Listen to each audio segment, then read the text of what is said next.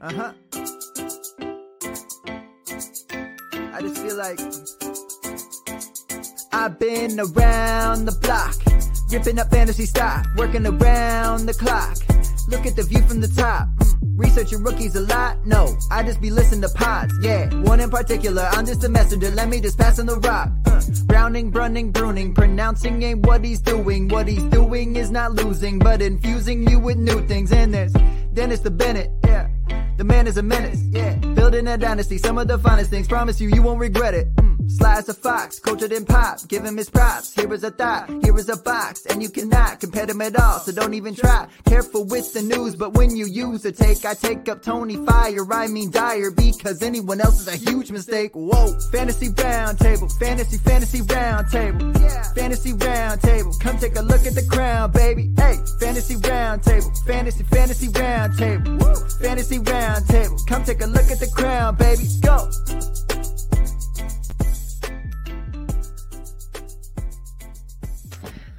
What is going on, everybody? We are back with another episode of the Fantasy Football Roundtable podcast. I've got Mr. Fox with me. It is going to be a jam packed episode today. We are going to talk about free agents who have signed over the weekend. We have got an NFL mock draft that we are going to be participating or doing over our next 11 episodes leading up to the NFL draft is for us at least it's 11 episodes away, which is crazy to think about. We're already almost there. Uh, and then obviously we're going to do our best to get through Justice League and Falcon and the Winter Soldier as both of those dropped last week. I was actually able to watch it. Surprisingly enough, my wife actually wanted to watch it, so we sat and watched all four hours, and we split it up. We did yeah. like the first two, and then that because we we did a little partying um, Saturday night with some close friends. Finally got out of the house, so we, I we know, got, I saw your Twitter story. Whew, it was a fun night. You should have seen uh, some of the uh, group messages I'm in. There was a lot of a uh, lot of drunken talk going back and forth. It was uh, whew, a lot of drinking. I don't usually drink, so it was a lot of drinking involved Saturday night. Mostly because uh, know, we went to this live band thing. I'm just going to jump off topic real quick, and I promise we'll get back to the show stuff. We did live band, and let's just say, obviously, me living in Texas, not my kind of music. I'll just put it that way. Really not. If it helps, uh, the band was a One Eyed Joe that can kind of give you an idea of the kind of music we were listening to. Um, Assuming it was country music. Yeah, not a fan. Not a fan no. at all. So there was a lot of alcohol being in in you know I wasn't taking then, a lot of alcohol. It didn't help that you know obviously the night before Ohio State got beat by Oral Roberts. Uh, I had Texas going very far in the tournament. They lost that night too. So there was a lot of alcohol. Tough start to the tournament. It's been yeah, it's been fun. Great weekend. So yeah, there's a lot of alcohol intake. So uh, yeah, if, if, you know, apologize about the the fleet and anybody who was in those messages with me it was a good time, at least I thought. You know, I didn't really care things that were being said. anyway, so how are you doing though on this uh, beautiful Monday? Uh, doing pretty good. It was uh, it was a nice weekend. I also I watched uh, three and a half hours of the Justice League while waiting for my wife's car at the dealership uh, to get its brakes done. So that was a nice uh, diversion, and then uh, you know got to see Falcon and the Winter Soldier, which was good. Got to kind of chill and hang out uh, on Saturday. My wife decided she would also like to see um, Justice League, but she wants to watch the other movies first. So I made the sacrifice and watched Man of Steel, you know, and we, we got Batman versus Superman. So I like it when she gets into these things and you can go back and rewatch all the the things that you want to watch anyway. Yeah, yeah, it was. Uh, yeah, I can't wait to talk about it. It's gonna it's gonna be a very interesting discussion. But let's go ahead and talk about the free agents. We had, you know, just a lot of the moves happened. Of course, Juju, I think, was the one that happened. Was that Friday or did it happen almost like right after we got off Thursday? Uh, I think it was. I feel like it was Friday. Maybe it, Maybe was, it was, Thursday Friday. night. Anyways, a lot of good moves. Uh, a lot of the some of the bigger name guys have now signed, so we can talk about that. Let's talk about obviously the biggest name that was on the market, Kenny Golladay, signs with the Giants, four years, seventy-two million dollars. I'm a massive Kenny Golladay fan. Talked about it. I was hoping that he would go somewhere different. If I'm being honest, I don't necessarily yeah. understand this. Biggest really signing, don't. also the biggest surprise, possibly. I, I don't know if it's just, and I get it in the fact of he's a great wide receiver. You know, we talked about this when he we were talking about where he might go, and I thought, you know, maybe he would be one of those guys that takes that one year deal, like we saw Juju take, and the fact that he can recoup some of that value coming off an injured year, and then maybe you know get ext- and a much better deal next year when the salary cap increases. Maybe this was just by far the best deal that he had out there, but they have a lot of good weapons there. You know, I'm I, I do think Daniel Jones is a good quarterback. I don't think he's great or in all honesty, maybe even a franchise quarterback. I'm not sure I can say that. I feel like the Giants needed offensive line help and defensive help more than they needed a wide receiver. I it's great for Golladay, I guess, and him getting his money. I'm a little bit concerned. I don't think I'm gonna have him in even my top 15 right now. Like that's just quick thoughts on it. I'm not. I, I, don't. I haven't really sat down and looked at my rankings, yeah. but I mean, I just don't. Barkley, well, Slayton, Shepard, Engram. Like I, I.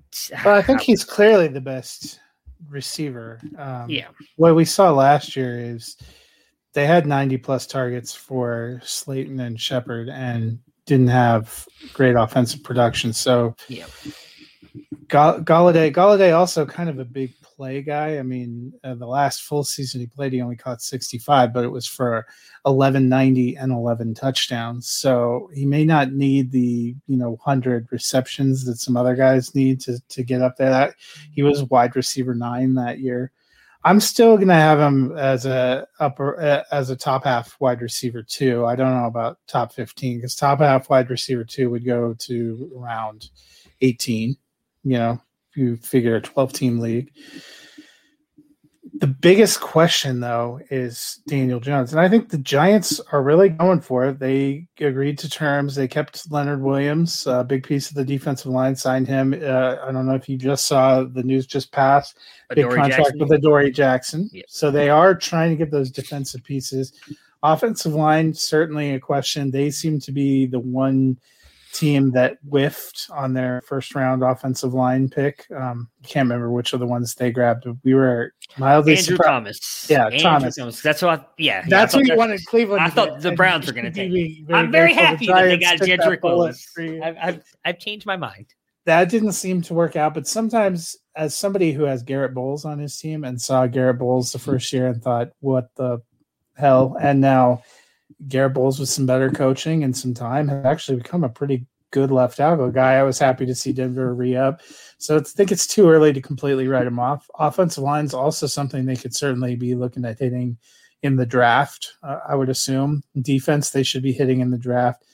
They've surrounded Daniel Jones with potentially a great core of weapons. You still have Shepard and Slayton. You add Golladay. They have Evan Engram. They signed Kyle Rudolph. So you got two tight ends. Saquon Barkley should be coming back, and you have a, I think, a little bit better handcuff in Devontae Booker.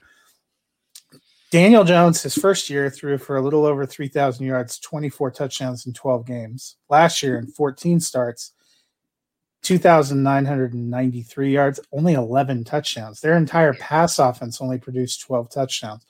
So that to me is more of the the limiter. Golladay on on his talent, I'm still giving him the wide receiver two benefit of the doubt. Daniel Jones, probably a mid tier quarterback two for me right now. I have the same questions as you. There are a couple of guys that we are not sure. Daniel Jones is the one of those guys that probably we know is going to get a shot with the Giants. I wouldn't be shocked. I don't know if you'd be shocked to see the Giants take a quarterback in the second, third, or fourth round um, to have somebody else there. They didn't really grab any kind of, I guess they had Mike Glennon. Yeah.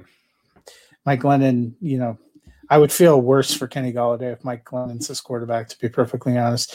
But there's a group of quarterbacks that they've their teams are building weapons. We don't know what they're going to decide to do with Sam Darnold. Drew Lock would be another one I'd put in that that range. These are kind of their teams can only go as far as they can take them, and I think that's certainly true of Daniel Jones. You look at the Giants being aggressive, trying to get those pieces. We've seen Washington get big pieces. We saw Dallas make that big deal to keep Dak to try to keep competition. Aside from Philadelphia, the NFC East is actually turning into a somewhat interesting division. But Daniel Jones is really, really the key. What can Jason Garrett get out of him? That's my biggest question too. Is is I wonder how much of that is Jason Garrett, and I mean, like I do think he is a decent offensive coordinator. And maybe it was the sum of the parts, right? The injuries and everything else going on last year that that affected the Giants. They just you just mentioned the stats right there, and there was a stark difference. And one of the biggest things you can add in there is obviously they switched head coaches, but that was also they switched offensive coordinators, and we saw the Cowboys' offense the past few years, even before they brought in uh, Kellen Moore, right? That's who, yeah, who the new offensive.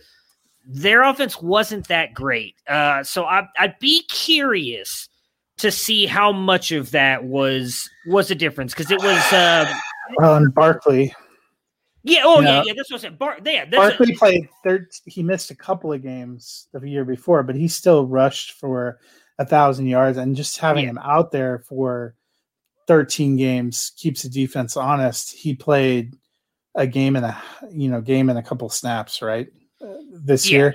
Yeah, yeah, uh, it wasn't much. So they they really couldn't develop anything behind him. I remember we all thought Wayne Gallman maybe, and toward the end of the season they seemed to find something and seemed to find more stable ground. Um, line issues yeah. something wasn't right. Um, and and it could be Jason Garrett, but it's well, no, yeah, I'm, I do not want to put all the blame on him. So I, I, do think it's a sum of the parts, like you were talking about. It's a little bit of everything. You had an offensive line that was beat up.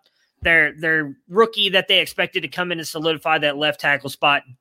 I can't. I don't want to say he had a horrible season. There were times that he played good, but it wasn't what they, they didn't wanted. He also get benched. he times? did, yeah. That, I think he got hurt too, flag. if I'm remembering yeah, correctly. So uh, but I, it was just not a great season overall. So it, obviously, again, we there was other places I would have preferred him to go. We'll see. I can't write him off just yet because he's an immense talent. You can't take that away from him. And I do think the one thing that helps him is, you know, you talked about he makes those big plays. You also think with the, his catch radius and everything he does as well. I mean, that could help out as well, uh, Daniel Jones. And and you don't have to throw it right to his hands. Kenny Golladay's not afraid to go up and get a ball. So he's definitely going to be, in my opinion, their best red zone target outside of Barkley. So he he definitely brings a dynamic. And also a guy that I loved last year, Darius Slayton, I think helps him out because that moves him into that other See, role. I think it hurts Slayton the most because I so? looked at Slayton. Slayton had 90 plus targets and only caught 50 yeah. for seven 751. I think he was the the guy that they were big play bombing into, and he's not mm-hmm. going to be now. It seemed like Sterling Shepard was more of a possession guy and still yeah. would be. So it may it may take the top off Slayton. I mean, for now, I still prefer Slayton to Shepard, I think, in Dynasty, just because I like the talent and you, yeah. you would like to see a connection. But the more that I looked at, the more I wondered if Kenny Golladay helps Sterling Shepard and Evan Engram and hurts Slayton. See, I think it's interesting because you've got that dynamic, but then you, I would almost think you could say Shepard and Engram kind of hurt each other as well because they're both going to be working the same area. And, and, I mean, Engram and Kyle Rudolph is going to vulture a few targets, especially at the red zone. Yeah, it's like plus, are they going to run more? And you know what we forget God, is Saquon so. Barkley's not only a good running back; he was an incredible pass weapon. Yeah, um, that that also hurts underneath. But they're only going to be able to go as far as as Daniel Jones can develop. And honestly, I, would it surprise you if that offense can only support one good running back and one good receiver, and everybody no. else is hit or miss? I mean that that feels only... like that could potentially be the case. You know, you have a couple of wide receiver three and four games. Yeah. I could see one other wide receiver being viable, maybe low end wide receiver two, just because I, I still think that defense is not going to be that good. And if this offense is able to take a step forward, then I expect I expect them to be in a lot of shootouts, especially in that division. Dallas and Washington look like the clear class of the division at the moment.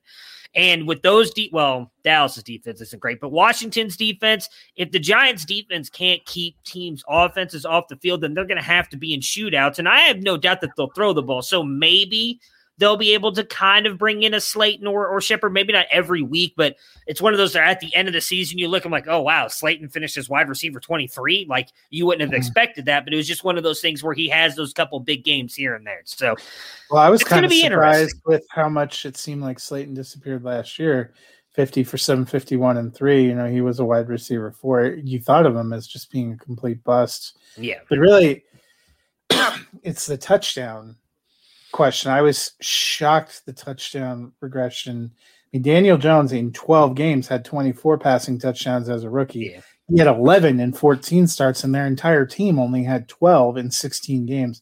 That's a pretty pitiful output. Yeah.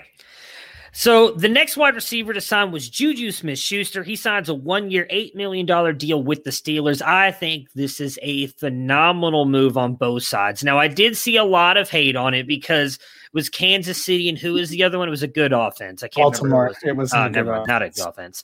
I thought it was somebody else. Kansas City and Baltimore offered, I believe Kansas City was a two year deal. I believe Baltimore was close to the same, they said, right around the same amount. So I think Baltimore was the high deal, and Kansas City had like a bonus that he didn't Gotcha. get.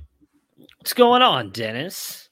Uh, let's. So yeah, I, I think it's a great deal from this aspect. If you look at Pittsburgh's cap situation, they're going to hit with a ton of money next year.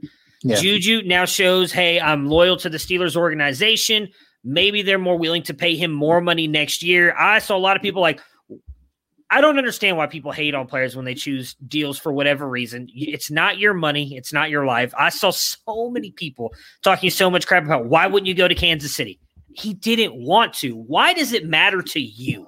Like I, I don't understand the hate on that. It, I think it's a great deal.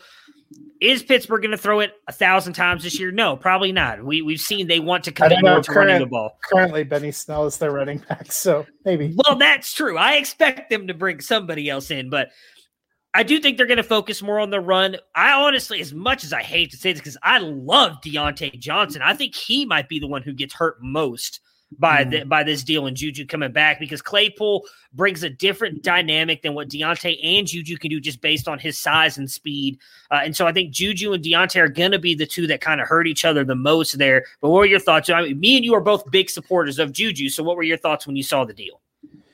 Well, the first thing that I thought was funny is the first thing the day that his contract came out was the story that broke where he said uh, his team got outcoached in the playoffs, which anyone that watched it's not exactly uh, saying something we didn't know, but not exactly the thing you expect to hear from a guy who's hoping to go back to that team. So it was kind of amusing then that later in the day he signed to go back because usually if you get caught in some kind of interview throwing your coach under the bus, they're not uh, welcoming you back. So Pittsburgh is, uh, you know, I liked him there. People forget last year he was the team's leader in targets, the team's leader in receptions. He had a pretty decent year. He's wide receiver 16. We've also seen that offense supported three top 24 receivers last year. All three of them were in there. I like you. think it might cap the ceiling of Diontae Johnson a little bit. I still have Diontae Johnson ahead of Juju Smith Schuster, if I'm being honest, in the rankings. But Juju wanted to be there, wanted to play. You know, if they're really going for it one last time with Ben, um, be interesting to see what happens. And of course, we'll all probably be depressed uh, about um, six weeks from now when Pittsburgh drafts another wide receiver. Yeah.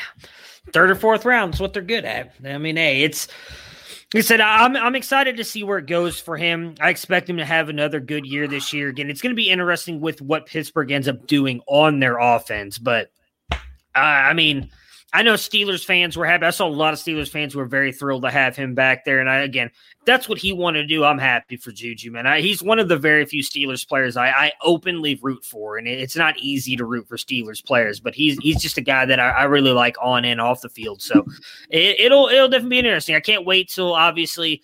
You know, we might have to push it back a little bit this year because we've been doing things a little bit different. But once we get to our ranking stuff where we actually rank all these positions, it's going to be really interesting to see how we rank some of these guys now. 'cause I re- I did not expect Kenny Golladay to go to the Giants or Juju to go back to the Steelers. So it's definitely made some. And I, I'm going to be honest. The next guy we're about to talk about, I did not expect to go back to where he's going either. So it's uh, Neither did uh, Dennis, whose Rashad Yeah. Penny shares have now withered on the vine. Yeah, it's uh let's get into that. Chris Carson, two-year deal, $10.25 million with the Seahawks. However, I will say, if you look at the details of the contract, it really only is a one-year contract. They can get out of it after this year for no money next year. So Mhm. I think a lot of that is just because if we've seen Chris Carson the past couple years has gotten banged up. He hasn't really been able to play a full season. So maybe if that happens again, they've got him on that one year deal. They'll be able to get out of there. Dennis is still here, and he says Penny will be just fine. And yeah, because I mean that wide that running back five ceiling he has really didn't get damaged.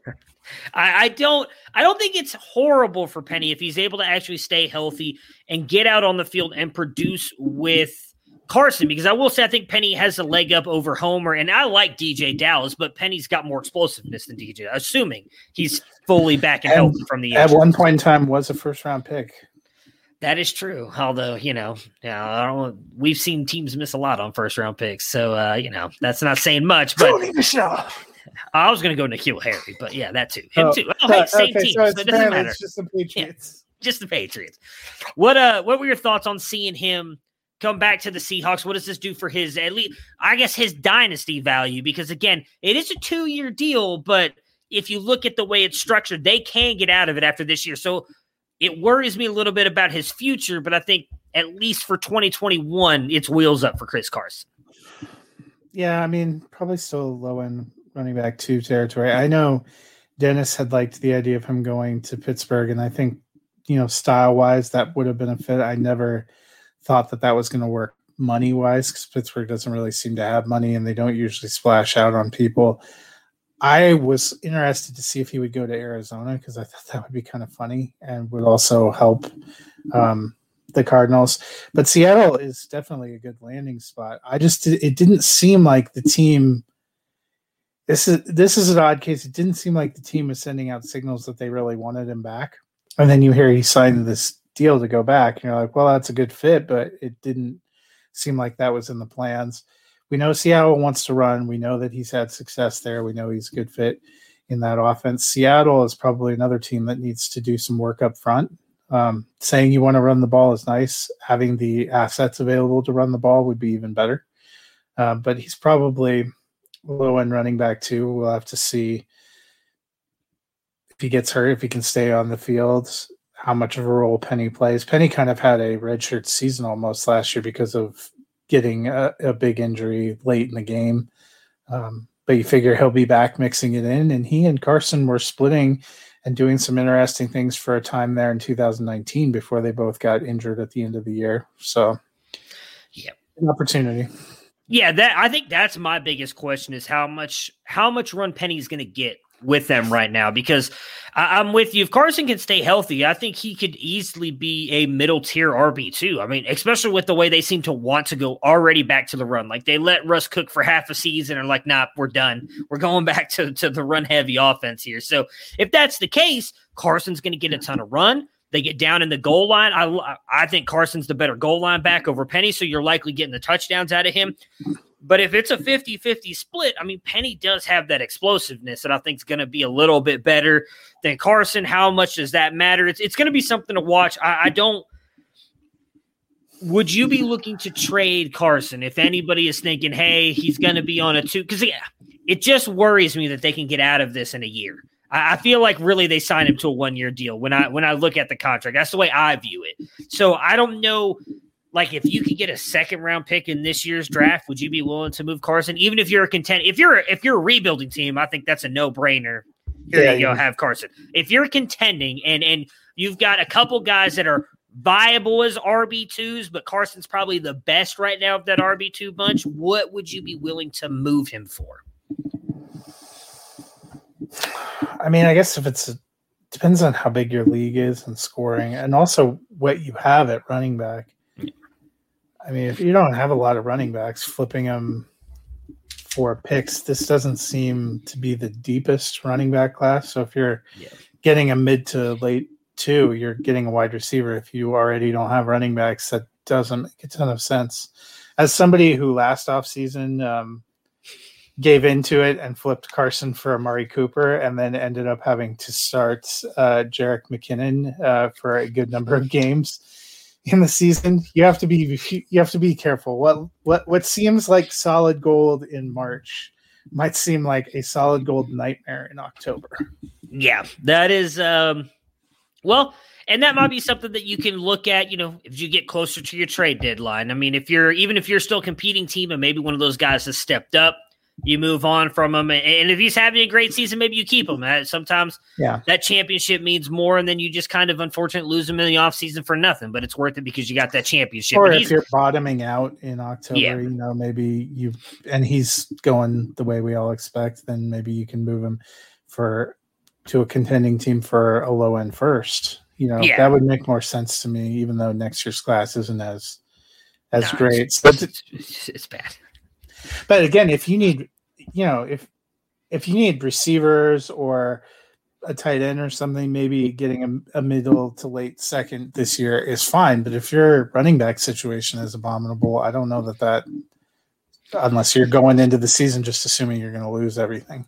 Yeah, I mean, it depends on where the second is. There's still a couple running backs I think have some very high upside. I just don't know until we see the NFL yeah. draft because some of those guys, if they land on the right team, their value is going to shoot up. Like a Jermar Jefferson or Rhamondre Stevens, like if they land on a certain team, their their value is going to boost. Like I know a rookie draft, so nobody's doing actual rookie drafts right now. It's mock drafts, but I've seen those guys going late second, early third. Both of those guys have high NFL upside, you know, and like just for instance, Jermar, there's all this talk that San Francisco really likes it. Well, if he lands with San Francisco, he's not, I don't think, going to make it out of the first round because everybody wants the running back in that Kyle Shanahan offense. So it, it's going to be landing spot dependent on some of those guys. But yeah, I agree with you. It's it's a little bit of a toss up if you're getting a, a if you're getting a high end first, or second, I'm talking like two, one through two, three. I still might do it because the value, especially in Superflex, that's falling to that area is well worth it. But middle to late second, yeah, I'm with you. You might want to just wait and see kind of where your team is at as you approach your trade deadline. Our guy Phillip Lindsay signs uh, probably with the worst team for him to sign with, in my opinion, the Houston Texans. Three point two five million. What is Houston doing? I don't Are they know. Going to run the wishbone? Are they just? Gonna... I don't know. I mean, I will say that I like it in the fact that he's, I think, a little bit different than what Mark Ingram and David Johnson bring but I don't know how much he's going to get on the field unless David Johnson or Mark Ingram get hurt. Well, no, see that. I guess you and I are a little bit different. I now don't understand their Mark Ingram signing at all. They probably should have waited, and he shouldn't have been the first running back to come off the free agency board. Yeah, I think he's the one that ends up kind of putting himself into an odd man out situation. It seems like, especially the way they built Lindsay's contract with incentives for performance, yeah. that they're expecting him to be a bigger part of it. Um, but it's it definitely to me it drops his ceiling a little bit. It drops David Johnson, who you know I know Dennis especially was excited about the prospect of a guy you're getting in RB four territory in a draft that could be an RB two. I don't know that that's realistic anymore. And Mark Ingram, I'm not even drafting him. So let's see here. I was trying to read. So his dead cap it would actually only be five hundred thousand if they let him go. Mark Ingram. Mark Ingram. Yeah, I was trying to because I remember someone saying that. I wanted to go and look at it. He does have some incentives, and it's roster bonuses if he's on the roster when the season starts. Yeah, and Lindsay has bonuses for seven hundred fifty yeah. yards, for a thousand yards, for playoff starts. So, oh God, man, he gets like per game bonuses as well. So if he's not even start, he has to be like active on game day to get paid, pretty much on some of these. So I don't think I think maybe they brought Lindsay in as a com- to compete with Ingram, and whichever one of those is better, they may just cut the other one. I mean, that kind of makes sense now that I'm looking at both of these contracts. Yeah.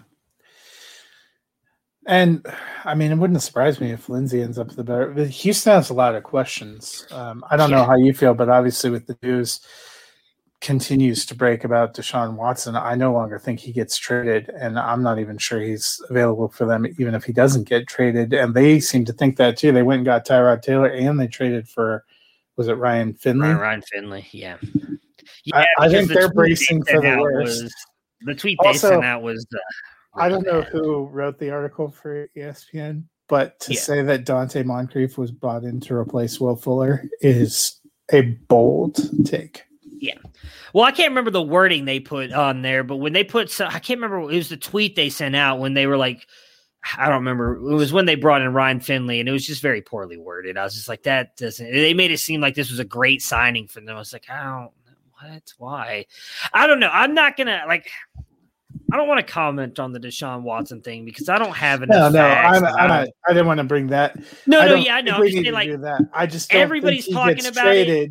So I'm now they have no say- picks. Yeah, we're not going to talk about it because I just don't have enough facts. I don't know. I, I need to know more before I make a comment this way or another. So we understand there's stuff going on. I'm just going to reserve anything on that until I know more for sure because I've I've seen some of the stuff, but I want to know more before I, I say anything on that.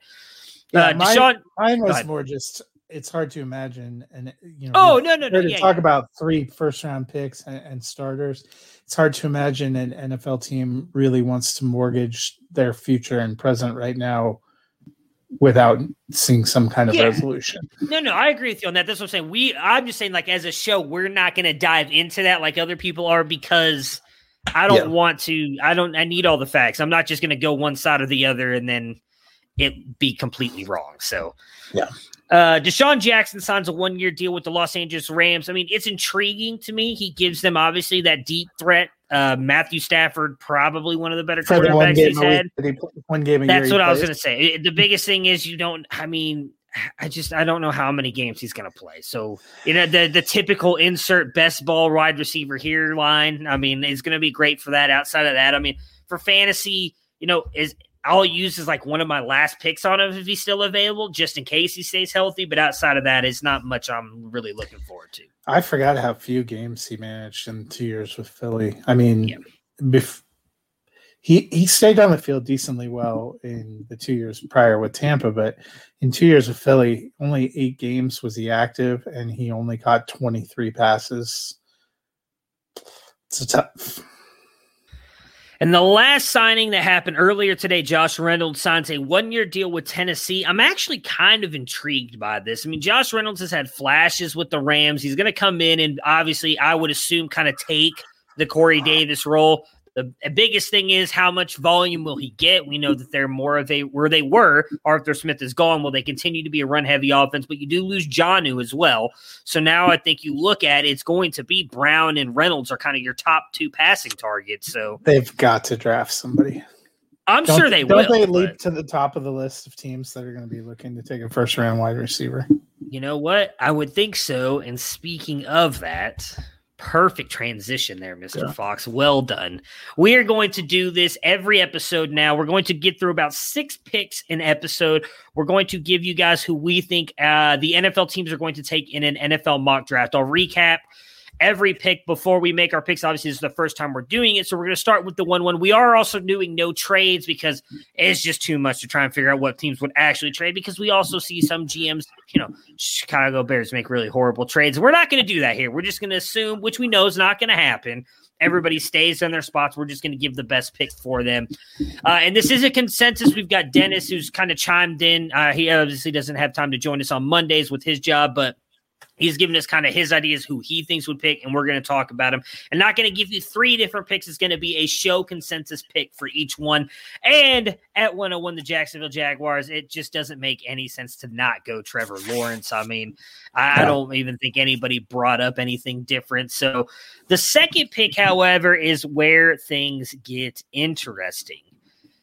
Matt, you and Dennis both picked Sewell. Yep. I think that that is the best place for them to go to. Is there any doubt in your mind that they go quarterback though? Because Dennis did bring it up in the chat oh.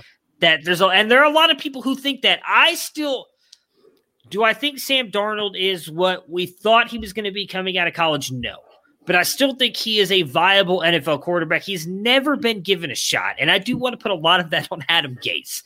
They need a great offensive lineman. They've got pieces. I like the coaching staff they have in place there. So if I were the Jets, I would go Sewell. You and Dennis both agree with that, but how how I guess concrete are you in that they will actually do that? I'd say I'm 50 50 um, at this point. I think if they fall in love with one of the quarterbacks when they're going along, you can see them making that that move. But it feels like Robert Saleh is the kind of coach that is a little more old school and methodical. And you build your franchise from the lines out. You know, we've seen them go and try to get some some better defensive pieces. He's attracted some better defensive players to want to play for him. Um, you know, and shoot, if I was a defensive player, watch what he did in San Francisco, I'd be excited to come play for him too. They've gotten some more complementary pieces on offense. At some point, they they need to address the running back situation. I find it hard to believe they're rolling with La'Mical Perine as their a one and only. Um, I wouldn't be surprised to see them a second round pick on a running yeah. back. There are quarterback options. I know a lot of people like Wilson, Fields. Um, some have even mentioned Trey Lance. You could see them falling in love with something. You could also, you know, if there was going to be a high up trade, I almost think they're a team that may decide we are going to try to go with Sam. We're going to maximize the value around them and trade. I I think they're still weighing options. That's that's the tough yeah the tough thing. But to me, it makes the most sense uh, building long term, especially with the kind of defenses you're facing in Miami and Buffalo and New England, to really build out that line because no quarterback's gonna fare that well if you don't have blockers. They're not going to be able to run. They're not going to be able to do anything. So maybe it's a little wishful thinking, but that's no, I'm I'm with you, and obviously Dennis is as well, and that's that's my my thinking on that is that is we know Douglas wasn't the one who drafted Darnold, so he doesn't have that connection. He doesn't have that. I have to make Darnold work. So I'm with you. I am 50 50 because if Douglas does end up falling in love with one of these guys, you could see a you know New England. I, know it would be hard for them to trade in the division, but you look back at some of these teams, you know, in the teens, a the Patriots, uh, 49ers, who, you know, we hear a lot of talk about them possibly still wanting to get another quarterback, Washington at 19 do any of these teams maybe then make a move and get Darnold if all of a sudden the rumors are coming out that the Jets are going to go quarterback? I don't think we find out until like the week of the draft. I, I don't think yes. Darnold's going to get moved before then. So if that happens, and obviously that's going to throw the entire draft board in flux because someone's coming up to get Darnold and then they're taking a quarterback there, which then drops a guy like Sewell, who, who I think is probably the best tackle in this class. And you're hoping then that he falls to I guess if you're a Bengals fan, you're hoping he falls to five. I don't know if he would because Miami probably would take him uh, just to try and make sure they secure their offensive line. I, I, don't think their offensive line is quite as bad as the Jets, but they could use someone. Uh, so right now we're going to stick with Sewell though here at pick two. That brings up the Miami Dolphins, and I will say, and and you guys can chime in on this too if you feel. I do think this is a prime spot for a trade to happen. Yeah especially if the Jets go Sewell. We do. I've seen obviously a lot of you guys who watch this show, I'm sure, or listen, probably follow or listen to a lot of the same people on NFL Network, radios, Twitter teams are falling in love with Zach Wilson. And I think if he falls and then you have Wilson Fields, and I still think Lance is a phenomenal prospect as well. All three of these guys are still available. I do think some team might make that move to jump up to three and try and get that quarterback. So I do think this is a prime spot if the Jets go Sewell for a trade to happen. Again, we are not doing trades. So here at 1 3, did both you guys go Ja'Marr Chase? Yeah. Interesting. I think I'd go Chase too. Trying to think of who else I'd. It seems like he's the best receiver, and Miami seemed like they they sure they got Will Fuller. Um, yeah. No, no, disrespect to Will Fuller, but it seemed like they wanted to make a bigger move at receiver um, to get some kind of big franchise receiver. Will Fuller has some talent. I don't think he's a true number one. Parker, not a true number one. Preston Williams, RIP. Yeah. I mean, Will Fuller, the reason that doesn't matter to me as much as the one year deal, you get Ja'Marr Chase, he's locked up for five years now, more than likely. I, I don't, he, you can't say anybody's not a bust candidate, but Ja'Marr Chase, I think, is at worst going to end up being like a wide receiver two for his career. He's extremely talented. So chances are they're going to pick up his fifth year option in a couple years. So you've got this guy who I think is going to be a stud. You pair him with Tua moving forward for five years. So yeah, for me, it is Ja'Marr Chase as well. I, the only other player I was thinking about here is Jalen Waddle. And I only say that Hmm. because of what he can do around the line of scrimmage. I still don't trust Tua's arm. That's my biggest thing. It also wouldn't shock you if they they went with Waddle or um, Devonta because Yeah. because Tua's got experience with them. Yeah. You know, we it wouldn't be the first time we've seen them pick up a college teammate. Yeah, so that that and that was the only reason I leaned Waddles, just because of what he can do everywhere else on the field. He stands out a little bit more than than Chase, but Chase is, I think, better. So I, I I'm with you guys. I, I have no issue going Chase there. Now, four for me, and I believe you guys both went where I would go. If this happened for me, I agree with you. It's Justin Fields, and, I've always said I've been staunchly standing on this this hill for the beginning. I still think he's closer to Lawrence than Wilson even is to Fields. Fields is a Georgia kid. He's from that hometown. You know, I know that the only thing that worries me is the way they restructured Matt Ryan's contract made it to where it's even harder to get out of after this year. So, do you Yeah. really draft a guy like Justin Fields who might end up sitting on the bench for multiple years then? Eh, That's hard for me to say, but I, I do think Fields would be the perfect guy for you to build your franchise around. Again, he's a Georgia kid, face of the franchise. I think he has the highest upside of the three quarterbacks that I have the top, which is it's Lawrence Fields and then Lance for me at three, not Wilson, who I know a lot of people have Wilson at three. Uh, and Fields, just with what he can do, you know, I've compared him to. This is very lofty comparisons. I understand. Please don't kill me, people. But with the way he is with the ball, I see a lot of Aaron Rodgers in him, and the fact that he doesn't make those turnovers, and then he plays a lot like Russell Wilson as well. So he's got immense upside if he can put it all together. So I, I love Fields here. You and Dennis also picked Fields as well. So And we've seen teams if they really want to get out of a QB contract be able to do it. And if I recall, when I was listening to NFL talk radio, they were talking about it would be suicide to dump Ryan this year, but they could see a path to when they had their capologist, he could see a path to moving on next year if that's what they want to do. Okay. See, I didn't. I know the last I heard about when they restructured, it was like, yeah, now it makes it even harder for them to move on from him. And I was like, oh my goodness, I've got it pulled up. I think I've got Spotrac pulled up. I can. Matt Ryan. Let's see here. I like how there's like a Matt Ryan in golf too. I did not know that. So next year, his dead cap hit would Uh, be 79. Yeah. Oh, wait, no. Wait. 40 million. 40 Oh. million. 2023 it'd be 15, which is still a lot. I mean, I don't know. Maybe they can find a way to restructure it, you know, but like that whole, hey, you know, why don't you finish out your career as a Falcon, back up Justin Fields? I don't know. That 40 But look, they're going to have to do something, though, because look, his just his general cap hit alone the next two years is 40 Yeah. plus million dollars. Yeah. Good. Hi, man. So I, Wow. I doubt any team is eating a $48.6 million cap hit for one player, even if the cap Yeah. goes back up to 220 million. yeah. no. That's that's a sizable chunk. All right, so here at 105 is the Bengals. This is where it looks like we're going to have our first actual discussion here. So, Matt, you put down Kyle Pitts, and I'm actually leaning with Dennis on this one on Rashawn Slater, the offensive mm. tackle out of Northwestern. I do think Pitts would be a phenomenal fit in this offense, and part of me would love to see it because I love Kyle Pitts and the fantasy value that bring him pairing him with Joe Burrow. That offensive line is just god awful. But see, this is the thing. I I had Slater down at first too, but the more I thought about it, if Sewell's there, they're definitely you Yeah. know. So like, if the Jets take a quarterback and it breaks the rest of, I think they're definitely taking Sewell. If he's not there, teams aren't smart. Also, And that is teams tend to take the guy that they fall in love with that has the best talent. They have some offensive linemen that were hurt last year that are coming back healthy. They've made a couple of moves.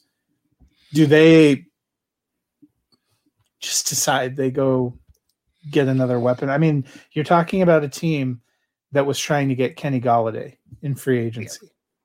That tells you they're not satisfied with what they have, even though we think they have a pretty good set of receivers and running back weapons. Your the pick Dennis made, the what you're talking about, that that makes the most logical sense I don't think the Bengals are necessarily the most logical team. I mean, they did give was it Uzomah a new contract last year, I believe, right? Uzomah okay. and, Kyle Pitts. I'm just no, no, no. I'm not, I'm not comparing the two. I agree with you on that. My only thing, and again, I understand I'm thinking reasonably here, but if I'm the Bengals, I'm taking the offensive tackle because you will likely have a Brevin Jordan and Pat Freiermuth in the second round. I understand both of them are still a step down from Kyle Pitts, but they're also both at least three steps up from the tight ends they have on their roster. You get that offensive tackle. I mean, I love mm. Kyle Pitts. Joe Burrow cannot survive because I love Kyle Honestly, Pitts. He's not a blocker. If Penei Sewell is taking it too. If I'm the Bengals, I'm trying Trading. Gambus to trade out. Right. I agree with you on that. And they might. It would make more sense for them again. And if I can't trade out, I also Slater. remember I'm the Bengals and I'm just taking. I mean, Jerry Jones took fucking CeeDee Lamb when they, sorry for the swing, but no, took CeeDee Lamb when they, yeah, when it made no logical sense, when the Cowboys had no defense. The heart wants what the heart wants. Yeah. All right, so we're gonna put on here that that Matt is taking Kyle Pitts, but since there's two of us going Slater, that's what I'm gonna put in here on the sheet because while I do agree with Matt and the Bengals of there's a like three teams, the Bengals, the Raiders, and um, who else am I thinking of off the top of my head that just doesn't make sense when they when they pick their drafts here. But uh, I, I do though the Patriots like when they see the teams.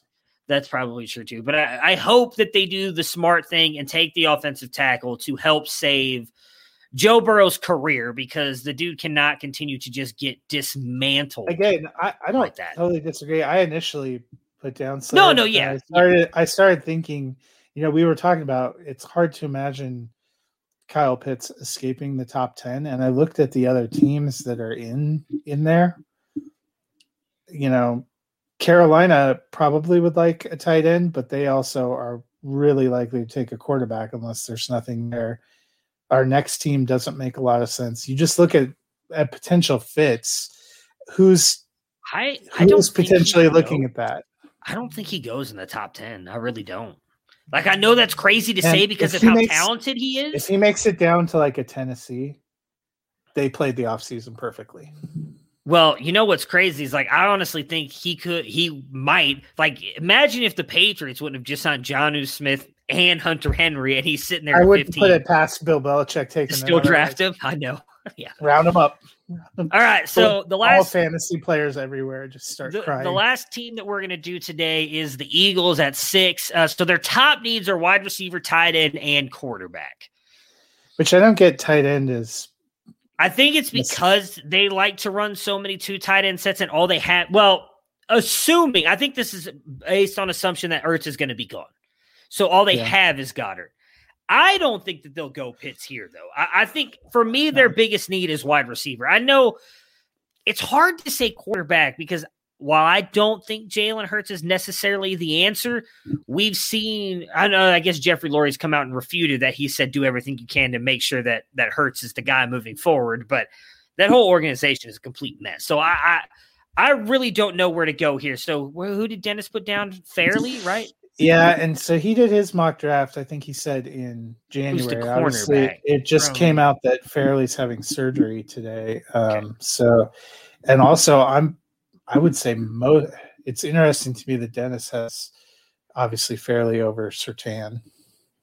Well, I think some of that was Surtain did not play great last year. I think Jaycee Horn is the best cornerback in the draft out of South Carolina. It would be uh it would be Horn, Surtain, and then um Farley for me.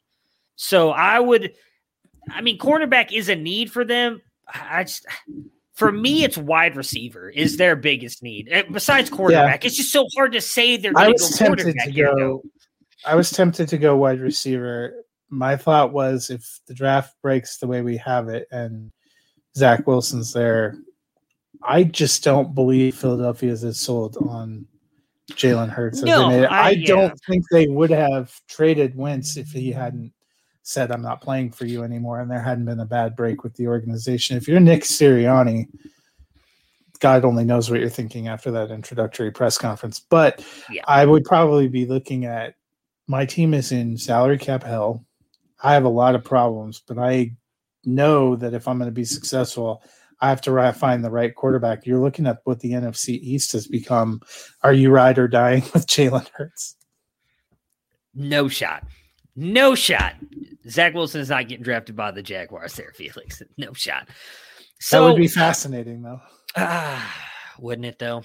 Good well, wouldn't you say the Jets would definitely take Trevor Lawrence if he Yes, I don't. I, that drops everything down. There's no yeah. shot that happens. Though.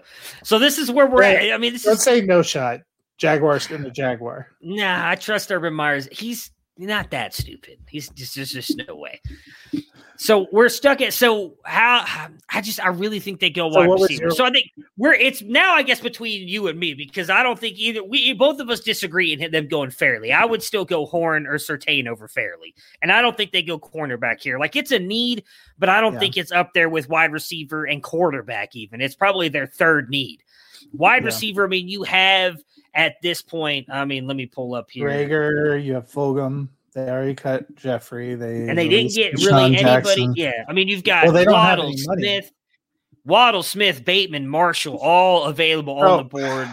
My thought is there are a lot of great wide receiver options. They're going to be a fairly high second round pick. I could see them starting to hammer that second round. I mean, they just took Reagor as their top pick so, last year. So we're gonna go Zach Wilson.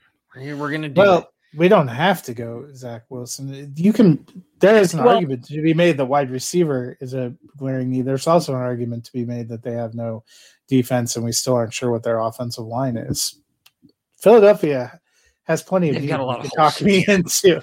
Well, I don't think their offensive line is as bad as, as people are getting. They they're getting people back. From they're having a bunch of people. Yeah, they're, they're, they'll be, I think, fine on the offensive line. For me, the biggest needs are wide receiver in this order: wide receiver, cornerback, or quarterback, cornerback, tight end. So for yeah, so it comes down to no money and no Wilson or Waddle left out there. If you don't take a quarterback up here, are you getting something that's that much I mean, better than Hurts? And maybe you're not getting something that much better than Hurts well, either way. And maybe I'm looking at this too much from a fantasy side of things because I look at it as you don't know what you have in Hurts. While I agree with you, I don't think he is an NFL starting quarterback. You don't know that for sure. He played four games. And and from everything we've heard, didn't get a lot of practice time with the ones and everything. So we don't know what he can be in the NFL just yet. While we both don't think that he can be, I've been proven wrong before. A lot of people didn't think Justin Herbert was going to be a good NFL quarterback. Look at where we're standing now. So at this point in time last year, I feel like there was like five of us shouting from the rooftops that Justin Herbert's going to be good. And he ended up doing that. So I, I can't say for sure that that Hurts won't be good. I don't think he will be. Who am I? I'm sitting in a wooden chair. I'm not an NFL GM. So that being said, NFL GMs might sit in wooden chairs. Don't that's true too. Sure. That's true. That is true. I just feel like if you take your wide receiver here, a guy that you think you can build build around, be a guy moving forward. If Hurts doesn't work out for you, likely means you're picking right around the same range next year. You grab a quarterback next year. There's still good quarterbacks coming out next year, in my opinion. It's a dangerous game to play because if what happens if Hurts helps you go 500 and then now you're not in the range to get a quarterback. So I'm going to let you make this pick. I, I, I pulled rank and we took uh we took what was it uh Slater at five. So I'm gonna let this come down to you. You you got it. You're sitting on the clock. I don't remember what his name is anymore because he's horrible at his job. But uh you're feeling they they Jeffrey Lurie has showed up. They've fired whatever his name is. It's like Matt Fox. Come on, you're my new GM. Who you picking? Well, I don't want to be associated with that. I'm going to say what the most Philadelphia move is. They're going to take Devonta Smith. Oh, okay. I like it. I, I don't hate it because I do think that they need a wide receiver. All right. So I'm going to recap our first six picks and then we will continue this and go seven through 12 on Thursday with Dennis here. At number one, we stuck with Trevor Lawrence. Two, we still believe that Sam Darnold has a shot. We're going Penei Sewell. Ja'Marr Chase at three to the Dolphins the new franchise quarterback for the Atlanta Falcons, Justin Fields, and they will have a new uh, bandwagon fan in myself. I will become an Atlanta Falcons fan if that does happen. And Justin Fields again going there. At five, we've got Rashawn Slater going to Cincinnati, although Matt, and I don't disagree with him, thinks there's a realistic shot that uh, that pick could be traded, or they could end up going Kyle Pitts. And then at six, we're going to take Devonta Smith for the Eagles. So we're almost at an hour, so we're going to try and get some of this talk in now. If you guys have not watched Zack Snyder's Justice League, thank you for listening. We'll be back on Thursday. If you have not watched Winter Soldier, Falcon and Winter Soldier as well, because we're going to give you guys spoilers. So please turn off the episode. If you're listening on the uh-huh. podcast, We'll see you again on Thursday. We'll have all kinds of NFL draft stuff and everything ready for you. So I'm disappointed you, uh, you handed that off. I thought you were prepping the juice box because you were so excited for yourself. No, no, no. I've got no, no, no. Juice box is not for me. I got my water here. I'm, I'm, I'm, I'm I get you know trying to trying to stay in shape. Juice box is not good for me. So. What I'm gonna let you you're you've done a great job with all this stuff. So I'm gonna let you kick it off. You lead us wherever you want to go first. Justice League. So let's Let's start Winter with Soldier, Falcon Winter Soldier because right. I think it's going to be a touch a touch shorter. Okay, uh, we got the premiere. Uh, unlike I believe when WandaVision dropped, we got two at least. Yes, we did. So here, here you only get one. Uh, good episode, about forty minutes. Felt like a lot of setup. I don't know yes. about you, but personally, my takeaway was I enjoyed it. Not quite as much as I had enjoyed WandaVision which is a surprise, also have much less of an idea of exactly where they're going. I agree with the second part. I didn't. I actually really enjoyed the episode. I thought it was interesting to see more more Falcon. You don't get to see much of Winter Soldier. It was more Falcon in, in, the background, but I love the way they address things that you almost never really hear about this, and, and more so when you go the bank scene where yeah. he asked, and it's something that I'm sure other people think about, but it never really crossed your mind. Do you guys get paid to do this? And he's like, no, we're pretty much just doing this on goodwill. That's interesting, right? Because you would expect that they're making all but kinds of later, money. He said he has a government contract. So what's your government contract? I don't know. Uh, that well, that's the thing that makes it interesting. I, I, but I don't know if you can. I don't know how that works. I've must get paid at least for being a soldier. I would think so, yeah. So, it, but I thought that was interesting. I did like how they kind of set up. You learned a little bit more about Falcon, how I think he's still kind of processing that Cap's no longer around. Obviously, the bombshell at the end, which I thought really kind of is I think driving toward a divide maybe between Falcon and the government, or maybe setting up to some of these people in the government aren't on the side we think they are. I don't know. They're setting up a lot of very interesting things. I liked it though. I did see. I was trying to find the tweet. I think it was Disney Plus that sent it out that this was the they had the most watched. At, this was the biggest premiere that they've had in, in Falcon and the Winter Soldier and anything that they've dropped. So clearly, people were all in on that. I think some of that had to do with yeah. how good WandaVision was and setting well, that up. And I do think Falcon and Winter I Soldier are more episode. I didn't. Yeah, it's like it was definitely a different tone. Um, the action sequence at the beginning was was pretty top notch. What uh, what I guess I would say is uh, probably part of it's going in with difference of expectations. I had no idea what WandaVision was going to be about or if I'd even like it. And I was kind of blown away with what they did with the homage to sitcoms and how much fun it was. And it sucked you in. This one, you felt like you were going to see kind of Captain America 4, to put it, yeah. you know, crudely. And you basically saw like the first 15 you know the first act of captain america 4 they're setting up their families. We don't even actually see falcon and the winter soldier together. Um, winter soldiers uh, you know bucky's arc in that episode was massively depressing especially when you find out you know yeah. i put together i'm sure you did before they do the actual official yeah. reveal that the older dude that he's keeping company with is some some sense of penance you get the sense both these guys are kind of looking looking for a mission looking for a purpose i, I think one of the funniest um, memes i saw a while ago was they had the the screen cap of uh, Wanda and Bucky and Sam from Tony Stark's funeral, and it's like it's like support group for the people that needed therapy, but instead got their own Disney Plus show. And you sort of feel that at the beginning, Bucky's actually going to therapy, but you feel like Sam needs that too. And then the way they yeah. both get kind of, or you know, that big reveal at the end, um, which I think we can just say that that in some way the government's trying to bring back Captain America. That feels like a gut punch to the audience because you feel yeah. Sam's pain. It's like a I don't feel right holding this. Nobody else should have Cap's shield. I'm going to give it to the Smithsonian, the government. Cool, cool, cool. We're going to give it to this blonde dude. Yeah. Yeah. I mean, I, I thought even more interesting. I, I'd be curious if this matters at all to you because obviously we know in World War II he carried a gun. He had a gun on his hip. And I found that very interesting. I don't know if that really matters in the end, but the fact that he was standing there with the shield gun on his hip, I was just like, this is, I feel like this is obviously pointing towards something not good at all. Well, you're going to have to get more information, but Cap was unique because he was created with the super soldier serum. Uh, there's no evidence yeah. given that they still have that, or else they would have probably made some more uh, people. So is this just a guy now that they're dressing him? Because the other thing you have to remember is in the beginning of Captain America, before he took it upon himself to use his skills and to get involved in the fight, he was really a PR symbol.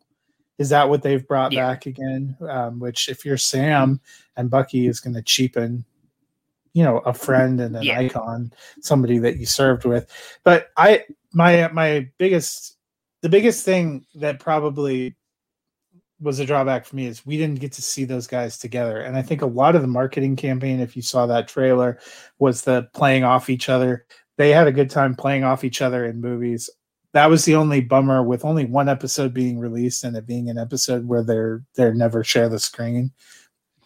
That's why I say it I I still like it. I'm all in. It just it wasn't quite the high, probably because I had higher expectations and you didn't get yeah, really I think like I didn't hate that part of it as much, mostly because I, I do think they're setting up to that. I think it's going to be it's going to be phenomenal because as you mentioned in the movies, like I, I mentioned, I watched the uh, the Legends thing mm-hmm. um mm. recently. I think after WandaVision ended, me and my wife just kind of sat down. We watched all the Legend things that they had put out so far on Disney Plus, and I forgot how much fun those two are together throughout the movies because it's separated out through so many different movies. You kind of forget the way they play off each other at times, at least I did.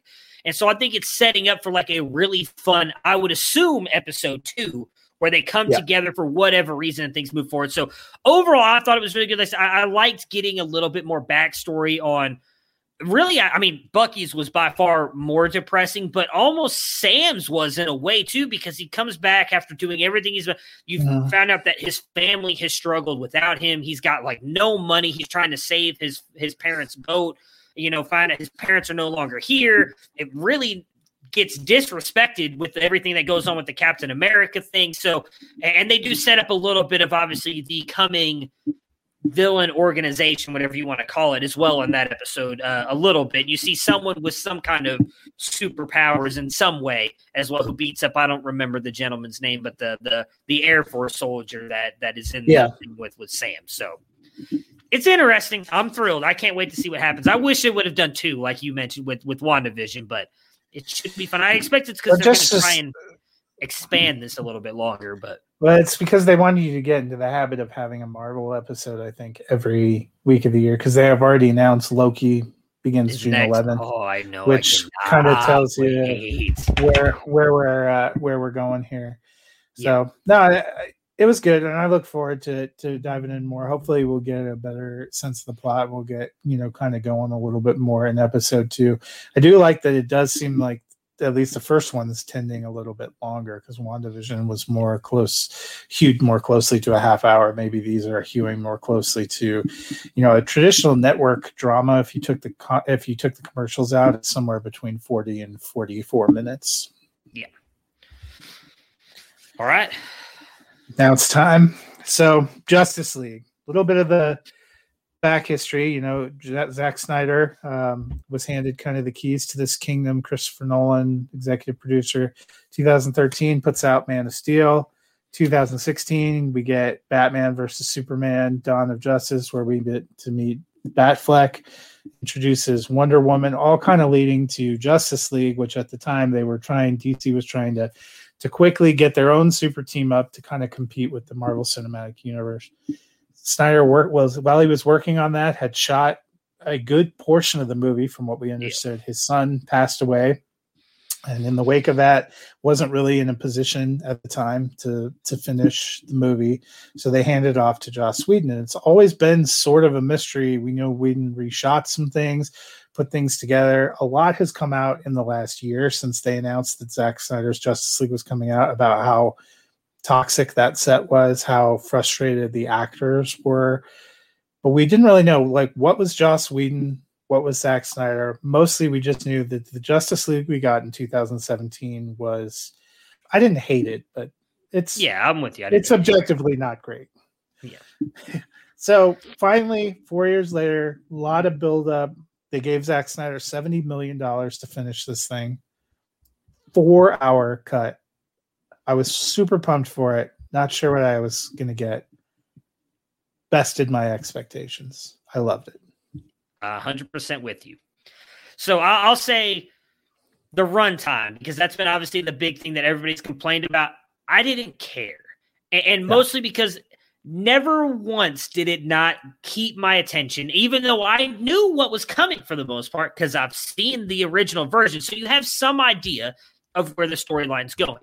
I was also saying I can't remember who tweeted this out, but I thought it was right on point don't know that Zack Snyder would have actually done this. I highly doubt he would have released this as a four hour movie into theaters. It may have been split like we saw Avengers do. There was a very realistic, like, well, when I was watching it. Go ahead. The, the other thing I'm going to say is I think people forget the director's cut of Batman versus Superman, which is a is much better than the theatrical cut we got, yeah. was over three hours long. This movie runtime with credits is four hours and two minutes, but it's like 350. It's yeah. not that big of an expansion. And honestly, the last uh the last Avengers movie was three plus hours. Yeah. Audiences, especially the kind of audience this is geared toward, will sit through it. You're not going to get your oh, five year old to sit through it, but you're not taking your five year old to Justice League unless you have some questionable. Um, I, I, did.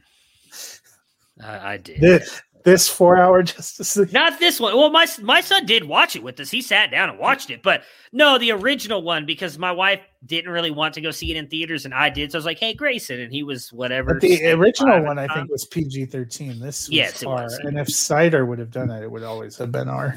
That's all right. I still would have taken him because I wanted to watch it, but I mean. Hey when I was in college, we went to a midnight screening of the movie Hannibal. Some dude yeah. brought his two year old kid with him oh, midnight on a weekday. The first scene, I you know, if you haven't seen Hannibal by now, I'm sorry, it's been 20 years. Yeah. Hannibal Lecter disembowels a dude and throws him. That kid starts wailing, and I yeah. can hear the dad, shut up and watch it. This is my time. Bro. That's bad. I wouldn't have People been that make bad, bad no. decisions. No, like so. I was talking to my wife about we were watching it, and I really do think it, again I wouldn't have had an issue with it if this would have gotten released in theaters like this. I would have done the same thing. I'd have sat for the full four hours with credits because I would have wanted to watch the end scenes. I didn't care. I was watching. But even if it would have been something like they did with Avengers, where they split it in two, like you have a realistic, I think, transition period after their first battle with Steppenwolf, right? Before when when that finally you kind of see them coming together as a team before they bring Superman back, and that's like right at almost the two and a half hour mark when that first part happens. Yeah. Like that to me seems like a realistic way to end the first movie and like the second half's getting released later that year or something. It keeps your appetite. So I wouldn't have cared either way. I'd have been fine going to see two movies. I'd have stayed for the whole one. I thought it was again, I agree. And, and maybe some of it was too er, a lot of people that I trust, including a lot of the guys at at the uh my God, why did the website just jump out of my head? Music City Drive-In. There we go. I wanted to call it Movie City Drive-In for some reason. Music City Drive-In. Hey, that's that's about correct. the web. All you guys were writing about it, putting out Ricky, Christian. Uh, is it Taylor? I always forget. It, I, I, know it's Jacob. I'm Jacob. sorry, Jacob. Jacob. We're all writing stuff about how great they thought it was. Like I was all in before I even I even had a chance to watch it because I do trust a lot of what you guys say about these movies as well. But it did it bested my expectations as well, and it also unfortunately makes me very sad. Well, because you're worried they're not going to continue. Yes, yes. There seems to be a little glimmer. I felt the exact same way. The first thing I said to to Ricky, and um, he and I talk about movies kind of all the time. Uh, you know, if you follow the site, I I do a lot of movie reviews and I'm on the movie. But the first thing I said is they've got to let him finish it. Because you know you heard before it came out Snyder well this was going to be the first part of the trilogy. Yeah. And honestly with the money and reception and everything they've gotten if I'm Warner Brothers I'm like oh, to hell with it here's your here's your money. Let's put I mean I I'll be honest, when the original Justice League came out, I loathed Momoa as Aquaman and I hated what they did with the Flash. I was like, all these characters suck. I don't really understand who Cyborg is. You know why? Because the way they edited that thing together, they cut out all the story that gave them any kind of arc or character depth. Aquaman, the Flash, Cyborg, they're all incredible in this new cut. That I always thought Affleck was a decent Batman. Yeah, He's I'm with you. so much better the way they restored this arc because you see the things that they removed from the first Justice League were things that I thought were stupid that I didn't realize. Like, why do you have a family living in a nuclear fallout town? Yeah. I, I this is supposed to be a nuclear wasteland. Why are we following this family? I don't care about them. That was apparently something the other dude added because he thought it needed weird Levity. context. Made so much more sense without it. the opening sequence when you when Wonder Woman is introduced in Justice League, it was kind of weird the way it happened in the original cut. When you see it here with with the full plot of what's going on, and it was incredible. Yeah. The way you get introduced to Aquaman, also incredible. The backstory, getting t- to understand these characters. The Flash's sequence where you get to see him use his power and see that he's an awkward kid, and the scenes with his family. I mean, I teared up a bunch of times. They made it much more emotionally resonant. That sequence between Superman's mother and Yeah. Lois Lane. I mean, boy, Oh, you make it through that with with without any tears. I- I would question if you have any feelings because I mean that was like an emotional gut punch and incredible. It was just so much better. And, I mean, speak about obviously the, massive reveal right after that scene as well. That just, if you're a fan of the Justice League, gets you excited. Yeah. Uh, but yeah, I, I'm with you. Like, I didn't hate. I thought Momoa was like the perfect cast for Aquaman. I loved it. I, I thought he was okay in the original. Obviously, I agree, much better in this one. I loved the opening sequence where it just they expanded so much more on that opening scene with Batman and Aquaman. I was just like, this is so much better. Immediately, right off the jump, I was like, okay, I, I'm like, I'm already excited to see where this goes. I agree with Wonder Woman. And I will also say, like, I love the darkness that he brings to this as well. It's not the campy, like, that was the first thing me and my wife talked about. She's like, I never thought I'd see like this much blood and death in these in in a, in a superhero movie. I'm like, I know, like that's what we had hoped for. At least I did after watching Batman, Superman, and the director's cut. I was like, I like that they're taking this a darker path because I mm-hmm. just feel like DCU's always been a little bit darker than Marvel, and you're not trying to make it Yeah. campy like Marvel has. And I like that they continued that as well in this. Well, and you know, one of my favorite superhero movies of all time is Watchmen, which was done by Yes. Zack Snyder. And I know certain people don't don't care for that, but I've always loved it. I saw it four times when it came out in the theater. I like the dark, gritty tone, the use of music to set mood. This was probably the closest I've seen him come to that since. Yeah. And it, you know, it reminded me even I rewatched Man of Steel with my wife getting ready for it. There are parts of that movie that I don't, eh, you know, I thought the prolonged action sequences went on a little bit long, but you forget there are just some truly beautiful character beats. That was what I liked so much about the director's cut of Batman versus Superman. I just think they need to have the courage to let Zack Snyder do his thing and let it be longer. People don't care if you have a longer movie if there's a worthwhile payoff. It seems like every time they edit him down, they take out the story so the movie doesn't make sense and preserve these action sequences. I like action sequences, but action sequences have more resonant power and meaning if if they're earned. And so by the time they resurrect Superman, you have spent so much time with these people and seen their struggle and their passion and their loss and their trying to come together and you understand what their mission is you understand that superman's death kicked off this thing not only because he was somebody they were afraid of but literally his crying out set the mother boxes off Yeah. i mean i thought that was all fascinating All right, so let's go back a beat here. We'll, I'll try and wrap this up quickly because we're we're going at like an hour fifteen now. But back to you just talked about obviously the great scene between what we thought at the time was Martha and Lois until she leaves the apartment and then you realize it's not Martha, it's actually John Jones. John Jones, the Martian Manhunter. I geeked the hell out when I saw Yeah, that because that I pretty good. never expected it. And that's one of the things I brought up to my wife is like, I love that. I just wish this would have been in theaters because it just it changes so much about that stuff moving forward. But what what were your thoughts when that happened?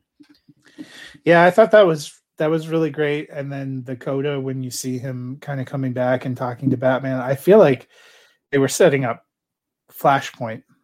Yeah. Because when they they when Batman alludes to, I thought you were just here and told me Lois is the key, and he has dreams of what seemed like an alternate future, and John Jones tells him the fight's just beginning. You know, Darkseid's coming. There's a bigger threat out there. If they don't, if Warner Brothers doesn't shift gears and let them complete this vision now, it's going to be a true shame because I think this has reinvigorated people's passion for it. Um, and you know, I, I'm super excited about the potential future, and it does sound like they're they're leaning toward going that way, um, which I think would be great. And there's room. I know they started down a certain path with uh, Robert Pattinson as Batman, which I can't wait to hate watch that because I think it's going to be a hot mess and one of the worst films of all time. But there's room to have things going on parallel tracks and to to bring this this back together. And you get the sense that the actors that were part of this are very passionate about it and really enjoyed being part of that process with Zack Snyder and would be happy to continue with him. Well, yeah, I mean, they even mentioned it. Was it um who was it that mentioned it? the the Joker at the end of the movie? Yeah. Mentions the multiverse as well. Yeah, Mhm. when he's like, "How many? I wonder how many multiverses you've destroyed by not." And what he is sacrificing yourself by for not Lois is what it sounds like. Yeah, so it- it's gonna be interesting. So I, I'm with you though on Martian Manhunter. It was awesome to see him. I hope that they continue setting that up moving forward. We got to saw now. Correct me if I'm right on this because it's obviously been a long time since I've seen the original. I didn't go back and watch the original.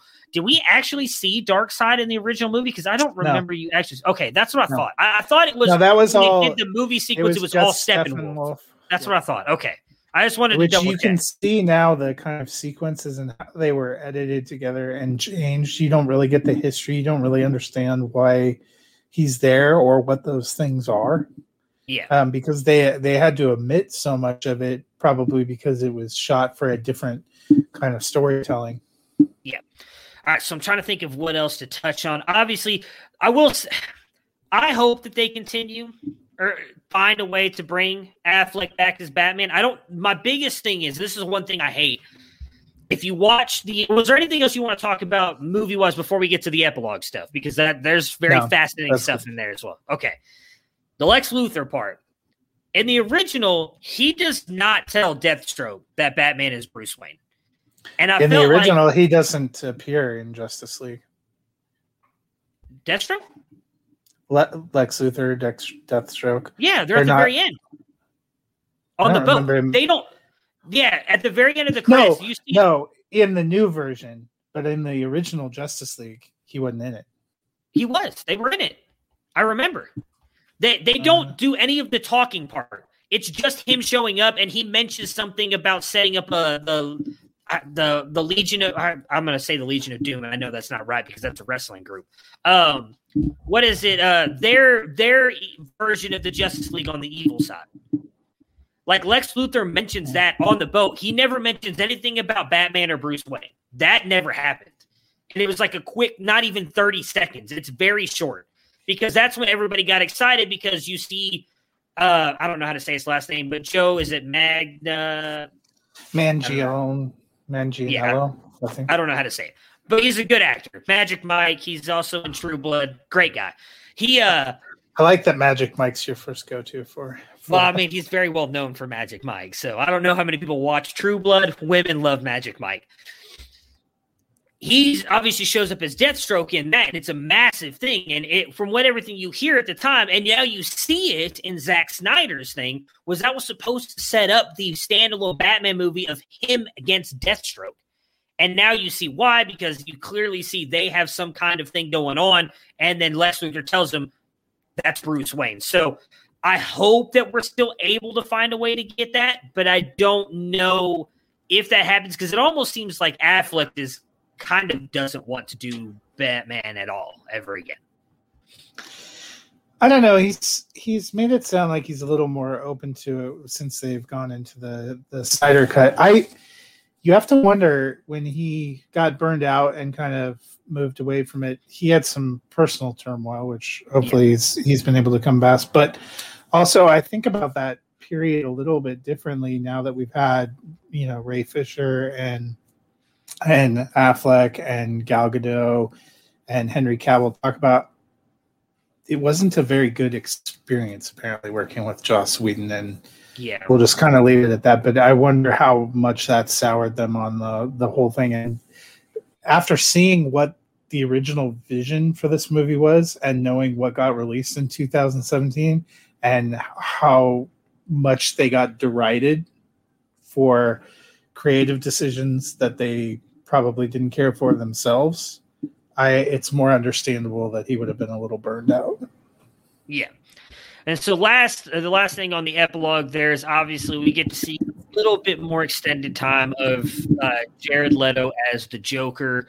Uh, just kind of your takeaway from that. It's obviously if you it's an extension of the apocalypse premonition that Batman has uh, obviously, a little bit different. It goes a completely different way in the original one. This one is more of just like a talking, kind of showing you the heroes and slash villains that have survived up until this point, clearly indicating that something happened to Lois Lane. Superman is now evil, which we've seen happen in comic books. It's happened in some of the animated movies, Aquaman, video games yeah, video games as well, where Lois Lane is killed or murdered by somebody. Obviously, in the movies, they're hinting toward it being Darkseid. A lot of, I think, in the comics, the storyline is Joker is actually the one that kills her, not uh, not uh, Side or Lex Luthor, and it leads to Superman kind of going this dark path. The same thing in if you watch the Justice League animated series, I think it was on Cartoon Network uh, very had a, a, very good run of uh, I think it was probably ten to twelve episodes of the same thing. They go into a multi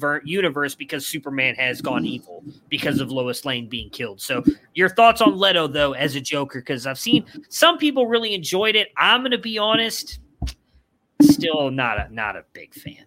I, I didn't think it was great. I didn't mind it. Uh, you know, he has his own certain style. Um, the other big thing I think is he references again in that back and forth a little bit of what we got a glimpse of in Batman versus Superman, which was kind of the dark, what maybe made Batman a little bit more bitter is you know the untimely and violent death of Robin, you know, which he throws right back in his face a little bit there at the end. Dystopian vision. Um, I, I thought it worked. It was it was interesting. It definitely made me more curious about what potentially could happen. Sorry, I was trying to find something, so I found the the original one. I'll send it to you because it's not at all the. Uh, I don't even know how to explain it. It's, no, I just I looked it up. You're you're right. I must have blacked it out because I watched I rewatched the old Justice League recently, but I don't think I watched through the credits. I forgot credits, yeah. credit. I forgot because that was the first one of DC that had post credit, and I'm pretty yeah. sure it's because of Whedon. Yeah, and it was well, he like, was doing them for Marvel.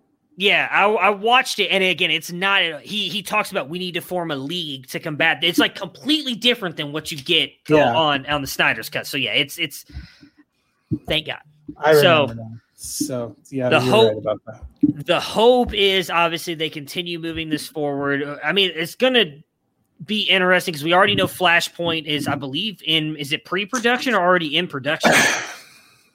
yeah, I think they've been working on it. See, a lot of post the debacle that was the original release of Justice League, a lot of the plans for how the DCEU, uh, the extended universe, was going to go got changed and kind of tweaked. Aquaman was eh, tepidly received. Obviously, Wonder Woman 1984, people were pretty excited about. It's not terrible, but it's not incredible. I'm hoping this kind of re- rejuvenates it and then get back to the other question about Flashpoint is Ezra Miller has some some legal and personal issue, issues, so it's fair to wonder. Yeah. Yeah, I know. Yeah, well, I know for sure. What is it? Uh, Billy Crudup? Is it Crudup or Crudup? I don't know how to say his last Crudup, name. He yeah. won't be back uh, as his father because of scheduling conflicts. I did see that. So, I mean, not a Yeah. massive role, I guess. It's something probably gonna be plus Ezra Miller. Yes, uh, I mean, I've seen the video. So yeah, it's uh, he's he's got some things that need to. He's got his own Deshaun Watson situation to take care of. Yep. All right, so that will do it for us today. Apologies for for going long. I mean, if you didn't stay for the superhero stuff, then you cut out like at fifty. And if you, anyway, uh, if you are interested in um, the DCEU this week for my Thursday column binge watch, I'm ranking uh, the 10 films that we have in the DCEU with the new Snyder Justice League. All right. So definitely check that out on musiccitydrivein.com, not movie city drive-in. So just to just to clarify, because I did say both in case anybody forgot. So we will be back again on Thursday, probably talk a little bit of NFL draft. If any more free agents sign, we'll talk about that. And then we'll obviously continue doing our mock draft with Dennis. Everybody have a great day, and we'll see you guys again on Thursday. Prepare for glory! I wanna know if you got your popcorn I came like the womb, I was ready. And he's in the end zone for an unbelievable touchdown. I would be honored if you played football for this team. Throw it up above his head. They can't jump with me. God, leave. Oh, they tackle him at the 40-yard line. Who can make a play? I can. Who can make a play? I can.